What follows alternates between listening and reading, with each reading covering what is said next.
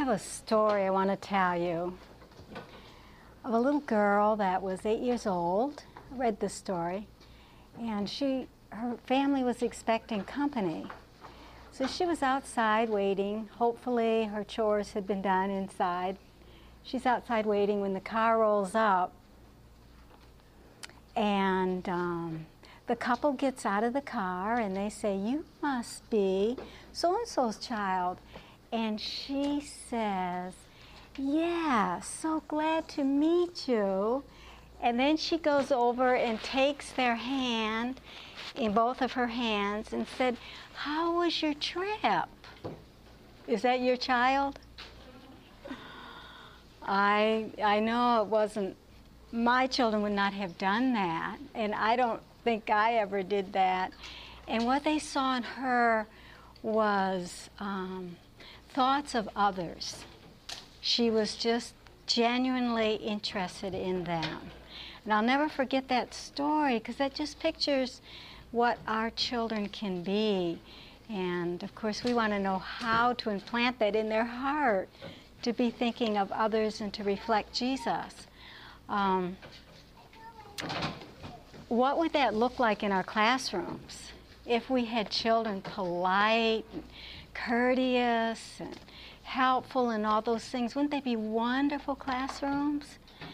Well, we've been given counsel in the spirit of prophecy and in God's Word, and there is a simple plan.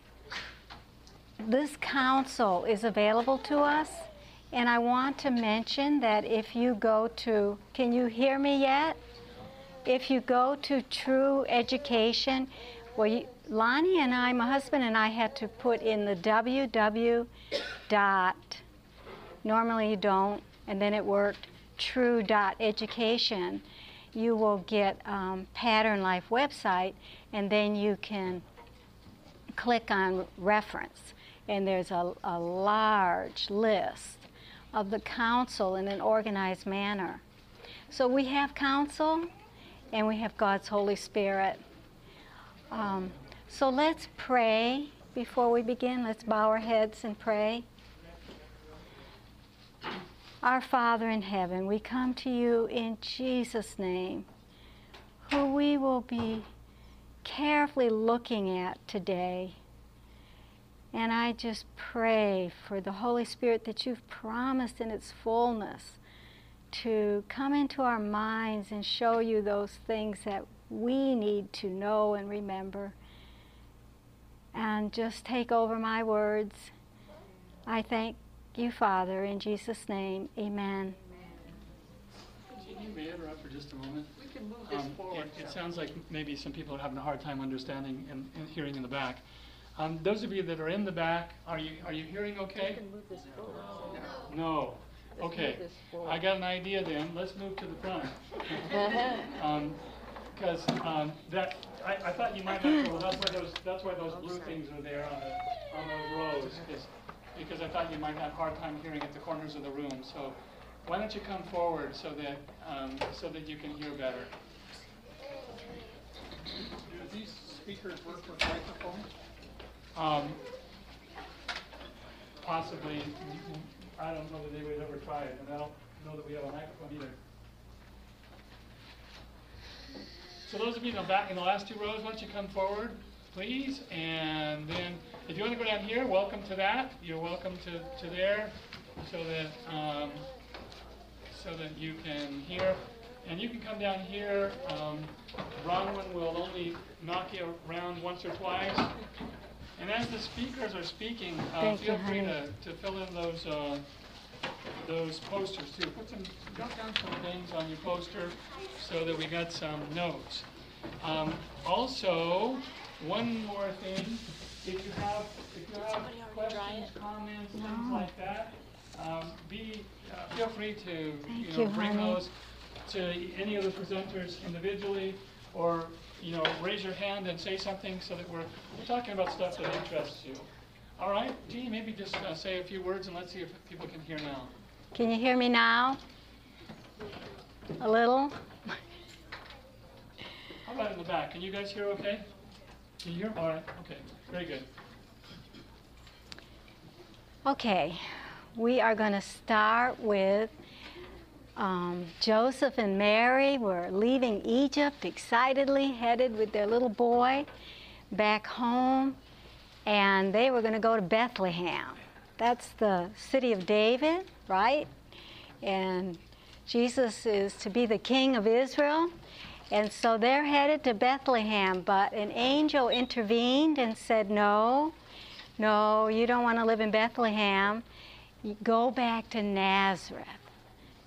What do we know about Nazareth? Well, we know it was wicked, but it was a country home. Bethlehem would not have been that country home. And that's why, what I want to talk about. Beginning with Jesus' life, his father put him in a country home because he knew the importance of that. So, probably for us, and we probably all know that, right? We need a country home. Now, it is a process. Lonnie and I have been in a process. I, uh, thinking about this, I, I laugh at what we thought was a country home. It meant woods in the back, neighbors on both sides. I, I now know you want a bit of land so that your children are not being pulled this way and pulled that way. And, and, and so it's a process. Be, um, just give it to the Lord. He will be with you even if you're not in your dream country home, and maybe we'll never be in our dream country home. I know Carrie and Rob have been trying for a long time. I don't even, but they're going to a country home now when they go to Nicaragua, right? Anyway, why would they, why would God want them in a country home? It would be for nature. And that's what Jesus did. He spent time in nature. But um, speaking of a country home, I want to tell a story about my daughter when she came to our country home. She was coming from Desert Hot Springs, correct? In California, had taken the massage therapy course and um, kind of enjoyed that setting. But we had a one way ticket. well, it wasn't a one way ticket, it had been two way, and now we didn't want to lose it. We told her we don't want to waste it, you need to come home. And she wanted to stay after she finished her course. So reluctantly, she came home. When she got off that plane, allergies hit her. She was just, just nose running. She felt miserable. Didn't want to just just so upset she was in Tennessee. And then she went to Walmart on the first of the month, and a lot of people come to Walmart on the first of the month. Um, and she saw, I don't know, she saw this young man with long, unkempt hair and no teeth. And that did it. She said, How am I ever going to find a young man? And she just cried. She was miserable. But she started going outside first thing in the morning when the sun's coming up and jogging. And where we live, we're in a little holler, but the moment you climb out of that holler, there's this beautiful panoramic view of the Smokies. And so she's out there every morning in nature seeing the Smokies. And I think maybe after only a week, or she said, Mom, I'm glad I'm here. I'm glad I'm here. Because that sense of being in nature and surrounded with what you think of God when you're in nature and not in the city, she, she realized that. I'll never forget that. That's the power of surrounding yourself with nature. So Jesus is now in a country home. And but he's in a wicked city or town, little village. We know God would not want us to have homes in a wicked village, right? Um, but why would God send him there? Well, because God wanted us to not have an excuse. He preserved his son had a quote on that. I'm moving along here. I need to get some of my quotes.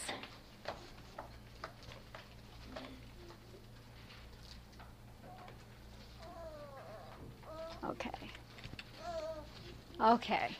So it says, as far as possible, let the children from the earliest years be placed where this wonderful lesson book shall be open. In no other way can the foundation of a true education be so firmly laid. So that's why God sent them into the country. But, um, let me see. Something's.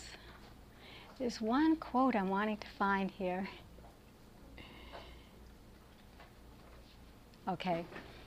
Well, I'm going to go back, back on the country home before we go to the wicked city. And God said for our schools to be in the country.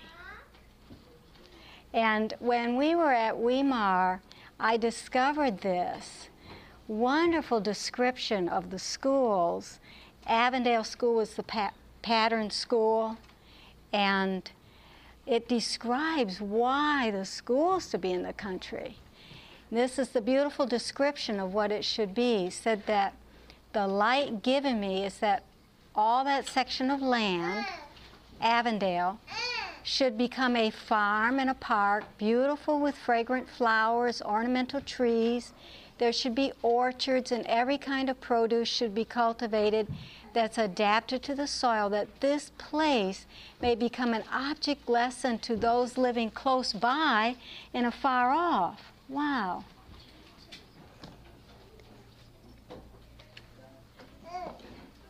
Then, oh, I didn't advance it, did I, Lonnie? Then let everything not essential to the work of the school be kept at a distance Wow. That the sacredness of the place may not be disturbed because of the proximity of families and buildings. Let the school stand alone. It will be better for private families devoted as they are in the service of the Lord to be located a distance. The school is the Lord's property, and the grounds around it are his farm, where the great sower can make his garden a lesson book. Wow. So we want our children not to be looking at other homes, not other kids at the homes, but just at the gardens around the school and the orchards. What a picture. You need lots of land for that. That's God's ideal. Okay. Now I want to talk about wicked Nazareth and the associations that that could be and I mentioned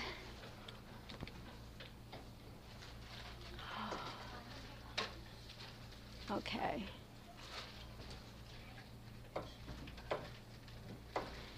That Christ is our example in all things, but God did not, God selected this place for Christ. He didn't. So we know that.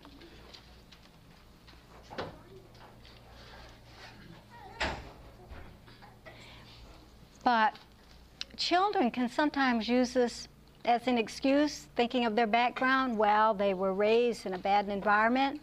But when Christ was raised in this bad environment, there's some principles here. Through a life of industry, keeping his hands employed, he did not invite temptation because he kept himself busy, and he kept aloof from the society of those whose influence was corrupting. So there's two things. He kept busy and he avoided those that would influence him in a wrong manner.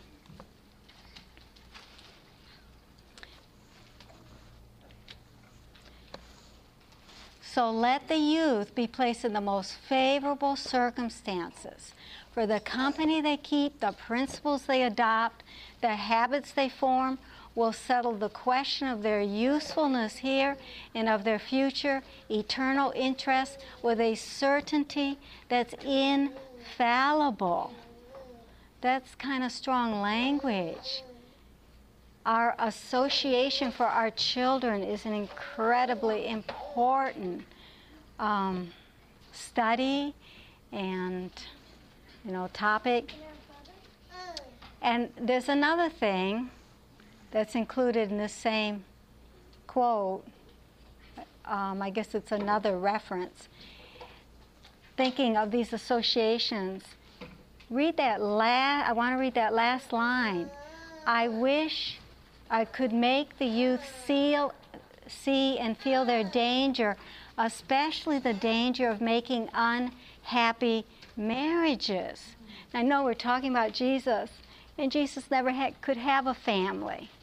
But the same principle is there when you start those early associations um, and you continue those associations. That, that's the beginning of um, learning the principles of choosing good friends, standing for the right. And if you haven't, by the time you're choosing a spouse, um, you might choose the wrong one.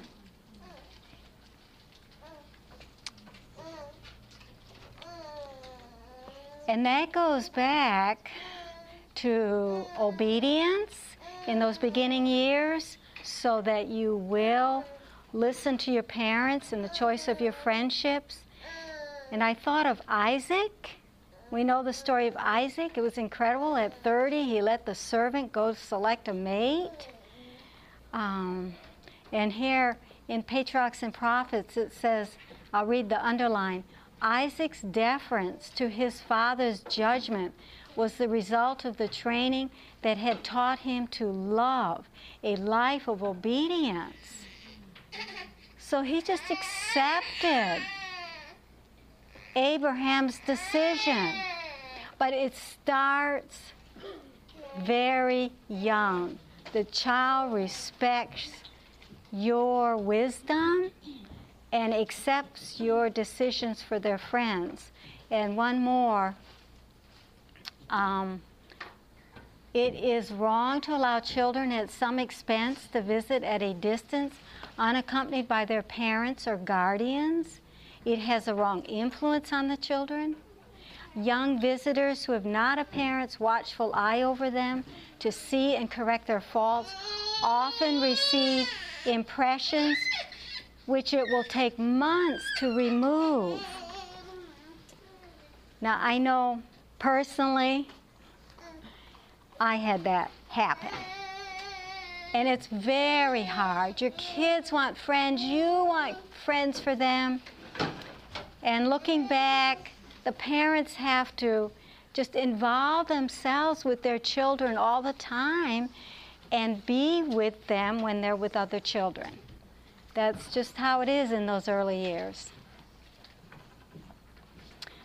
Um, even, she says,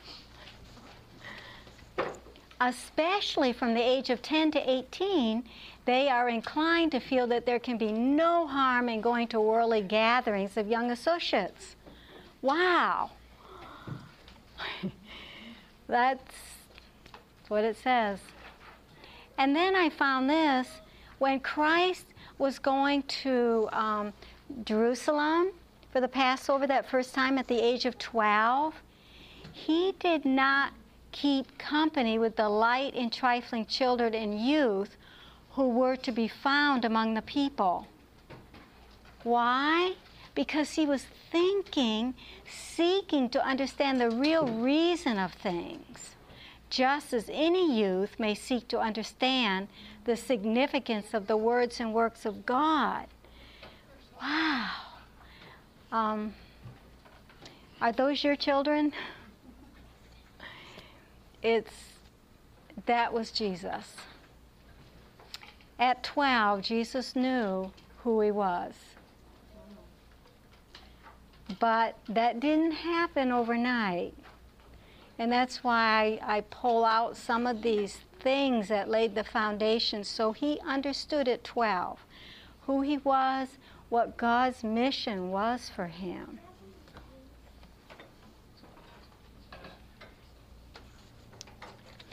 Okay, one other point. When you're choosing this home in the country, Um, are you aware that you don't want it near family? Sorry, Sarah. I, Tricia and I live near each other, half an hour. Um, and it's not saying it's wrong, but it's saying there can be problems. Because the little things that the family will forgive and forget, you have to. You know, you're there together every hour. The extended family is going to remember it and they're going to favor their child and remember it and remember it, and it, it's just harder. Um, just wanted to share that counsel with you. Okay. We are now going to look at Jesus and his mom and dad and see what they did from the very beginning to train their, their child. We know that Jesus sat at the feet of his mother while she read the scriptures to him. And I am sure Father was a part of that picture because Jewish families had been told from the very beginning that it was a parent's duty, not a stranger, to teach the prophecies and the law and the sacred history. So that's what Jesus focused on. Um, and that's why I have this thought here about worship. We must have worship families morning and evening, seven days a week. We cannot go out the door without asking the Lord's protection. And at the end of the day, thanking Him for His care. Um, it's hard to do seven days a week in the busyness of our lives. I actually had that in my home. So I guess what you see in your own home, you often have a better chance of desiring to do it in in uh, your when you have families. And there's some counsel on that. You should not be governed by circumstances not to pray occasionally when you have a large day's work, to do, neglect it, in thus doing, you lead your children to look on prayer as of no special consequence. Now, for the sake of time, I'll move to the next one. In our efforts for the comfort and happiness of our guests, let us not overlook our obligations to God the hour of prayer should not be neglected for any consideration. And do not talk and amuse yourself till all are too weary to enjoy the season of prayer. Now, Lonnie and I do have the bad habit of waiting just before bedtime for us now that the children are gone. And maybe that's okay. But I know when my children were in their teens, they're wanting to go to bed, maybe daddy's still doing things. We had a harder time for that evening time. And I've thought about that and thought maybe right after supper or say six o'clock, have worship. And then if the family has other things to do, they can do that for those older children. I don't know, Carrie, if you had a thoughts on that, what you did in your family when everybody's going different directions? It's been a while. I don't Been a while? I'm so sorry. well, we struggle with that. We're waiting for daddy, you know, and daddy's, you know, you get your mind focused and anyway, but um, when the kids left home, Lonnie and I started having worship together. We hadn't, and what a blessing. Of course, we had worship with the kids, but okay.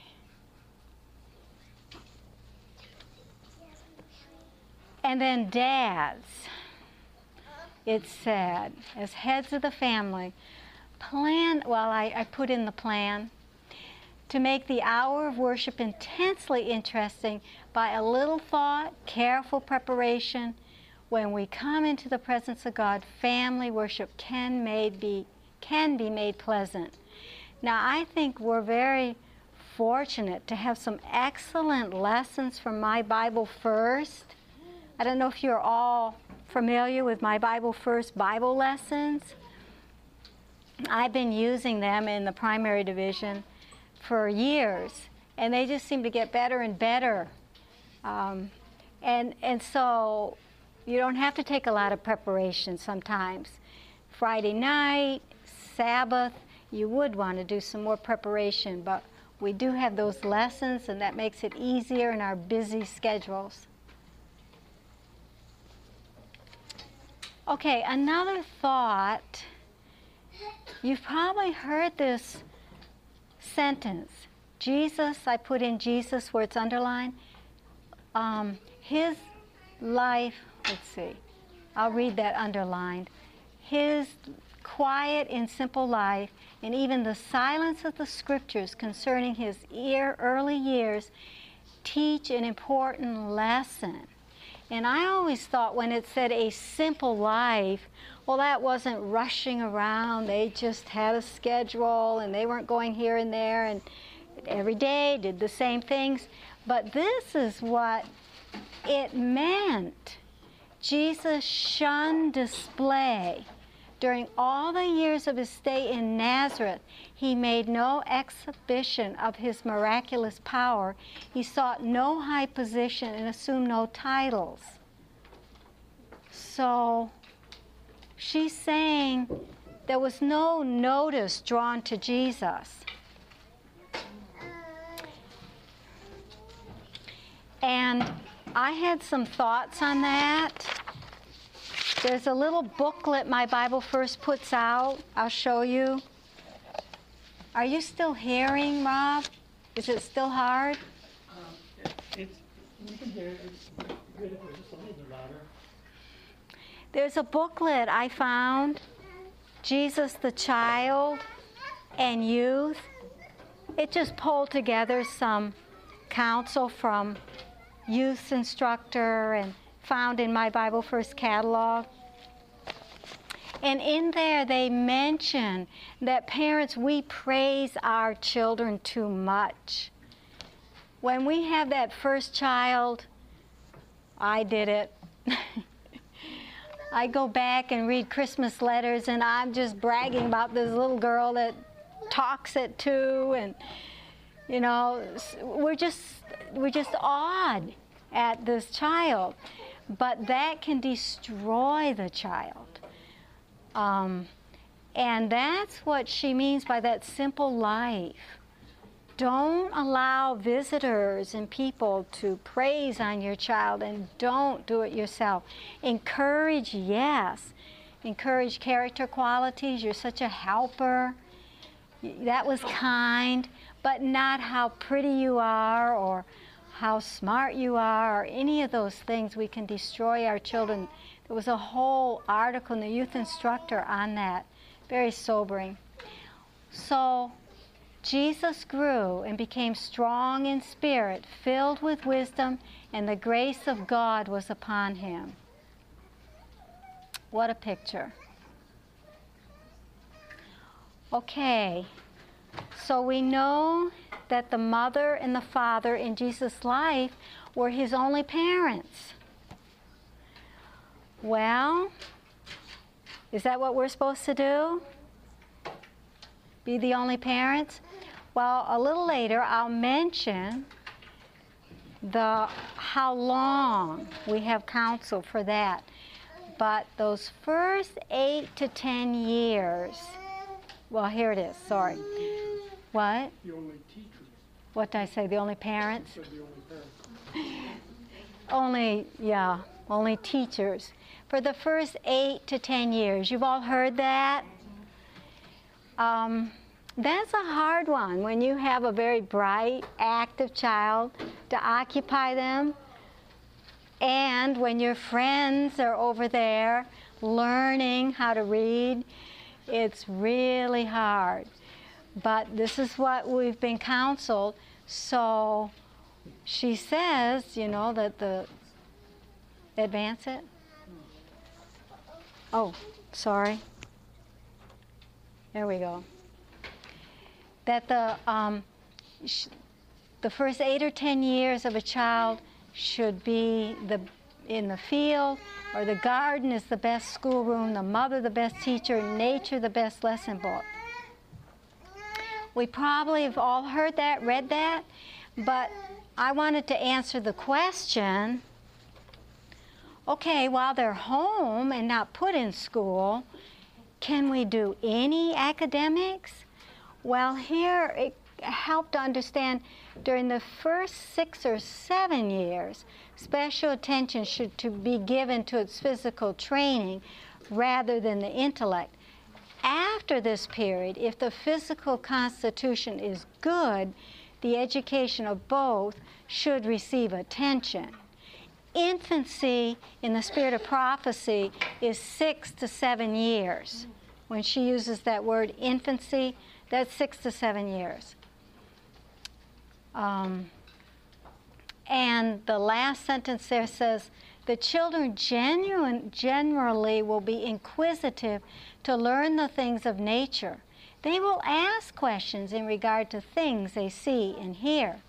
And we had, to the sake of space, we put an ellipsis in there, but um, the mother can then answer those questions. When they ask, that's when they have the most interest. Okay, before we go on to the first lesson to be learned, I want to share something that Mr. Montag shared with me that really stood out to me. He read this little thought here. The years of early childhood are the time to prepare the soil.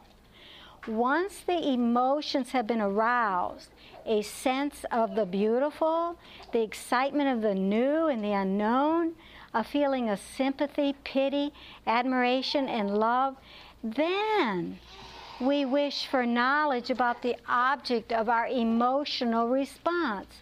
Once found, it has lasting meaning. So when we have the interest of the child in what we want to teach them, they'll remember it much better. They'll want to know it. And we don't want to destroy that desire to learn, that sense of wonder, by just loading them with adult information that probably a lot of it didn't even need to be learned. and then another thing I wanted to mention the reason we now know from research, and maybe Mr. Montag might be mentioning that, is that we know the brain does not develop completely until I think it's about, well, 8 to 10. And even though you can learn these academics, um, the brain has to adapt to that. And that ad- adapting is a permanent, um, what would we say, change?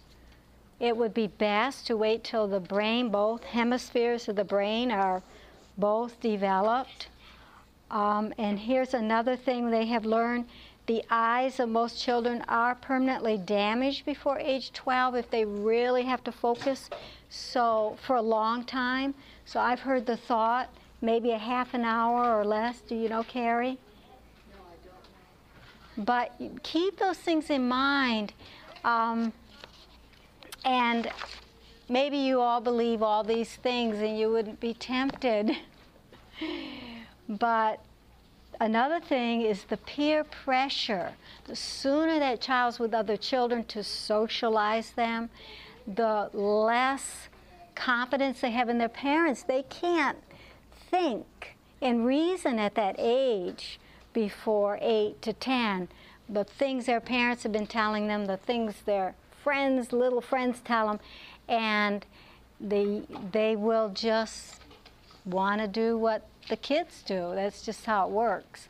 Um, and their sense of, of value and worth is not developed by being in the school or with their friends at those young ages. It's by being in a home where, where there's a team and they feel a part of that team and needed in that team. So there's some good reasons God gave us that counsel. Um,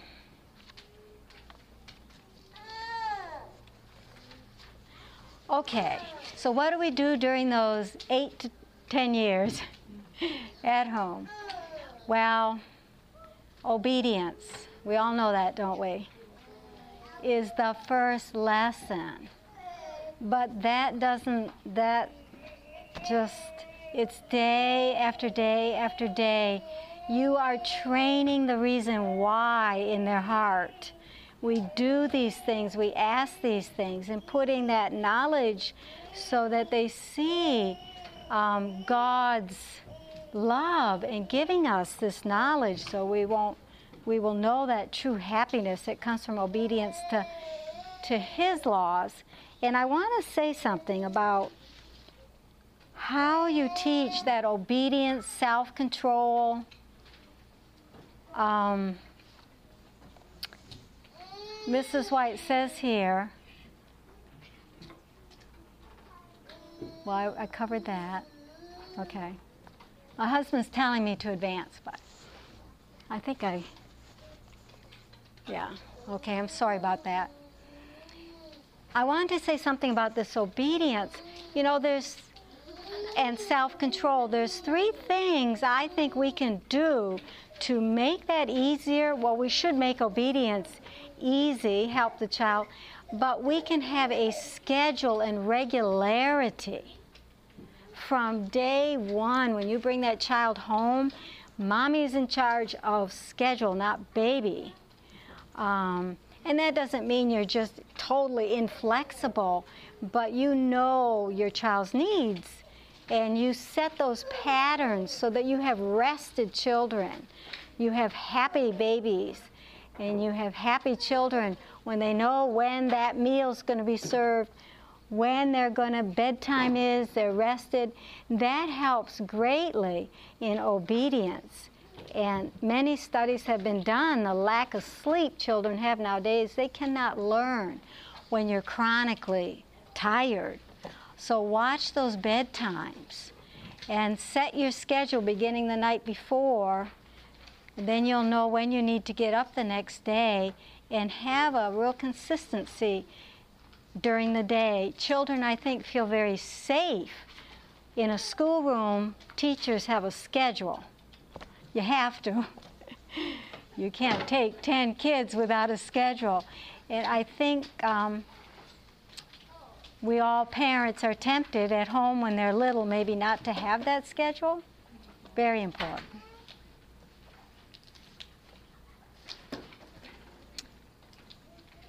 And here's what Mrs. White said. The observance of temperance and regularity in all things has a wonderful power.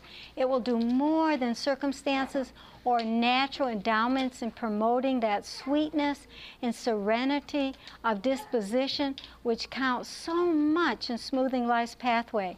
At the same time, the power of self control, thus acquired, will be found one of the most valuable of equipments for grappling successfully with the stern duties and realities that await every human being.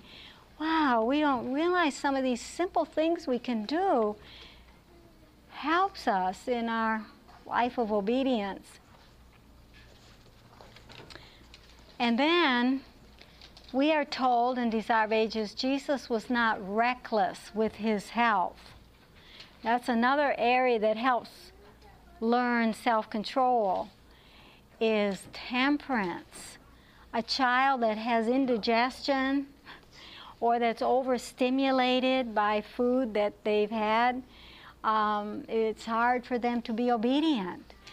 Um, and I have a little something I want to share about a probation officer that discovered this. This lady discovered she wasn't feeling good herself. And she came across a book that described a very natural diet, whole foods, whole grains. And so she got off of the junk foods and she went on the whole foods, whole grains, and she just felt totally better. And she had this thought when she um, was talking to these youth that she had to deal with because she was a probation officer. What if the diet would make a difference in those youth? And you probably all know. It was incredible what happened. And she found out that the diet of the youth, they were consuming 50 to 100, 150 teaspoons of sugar daily. Now, that sounds like a lot, but we have sugar in everything, even salt. So, to avoid sugar is pretty hard and it adds up. So, 50 to 150 teaspoons of sugar daily, and the result of um, the symptoms on low blood sugar, which is what they would have, this hypoglycemia, was irritability, uncontrollable thoughts and emotions, short fuse, depression, suicidal tendencies, insomnia, phobias, violence, and aggression. Wow. So she had these um, children, youth, go off of that diet and it was just amazing.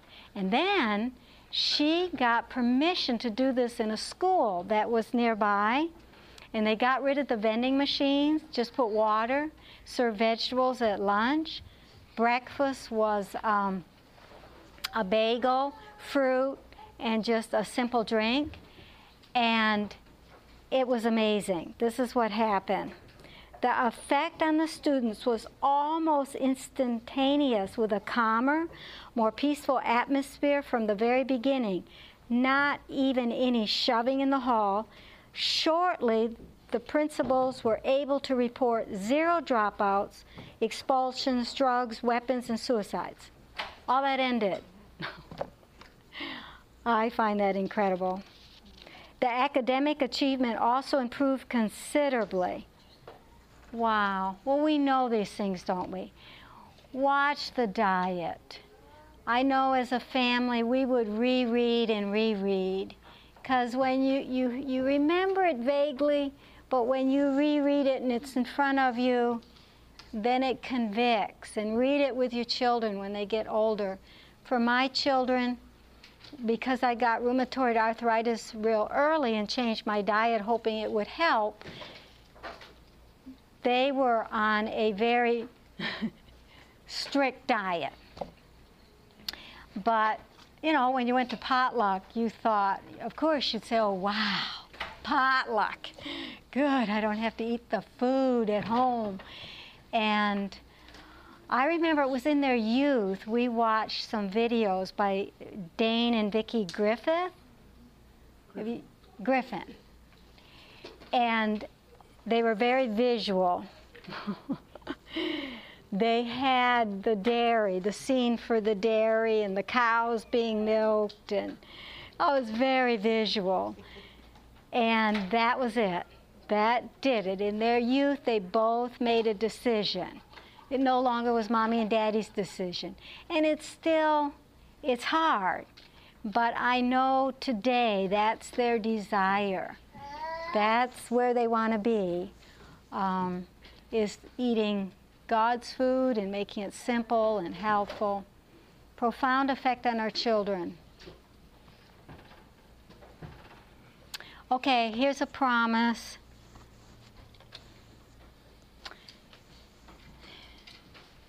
Let mothers come to Jesus with their perplexities. They will find grace sufficient to aid them in the management of their children. The gates are open for every mother who would lay her burdens at the Savior's feet. He who said, Suffer the little children to come unto me, and forbid them not, still invites the mothers to lead up their little ones to be blessed by him. And this is what I love. Even the babe in his mother's arms may dwell under the shadow of the Almighty through the faith of the praying mother. John the Baptist was filled with the Holy Spirit from his birth. If we will live in communion with God, we too may expect the divine Spirit to mold our little ones even from the earliest moments. Now, I've been talking about those early years. I know many of you have older children, and we'll get to that later. I know Beatrice will. But that's the foundation. Those habits, those first eight years are so important. I only finished half what I was going to say for today. It's now 11, right? And Six minutes. Six minutes. Okay. Here's a good question to ask.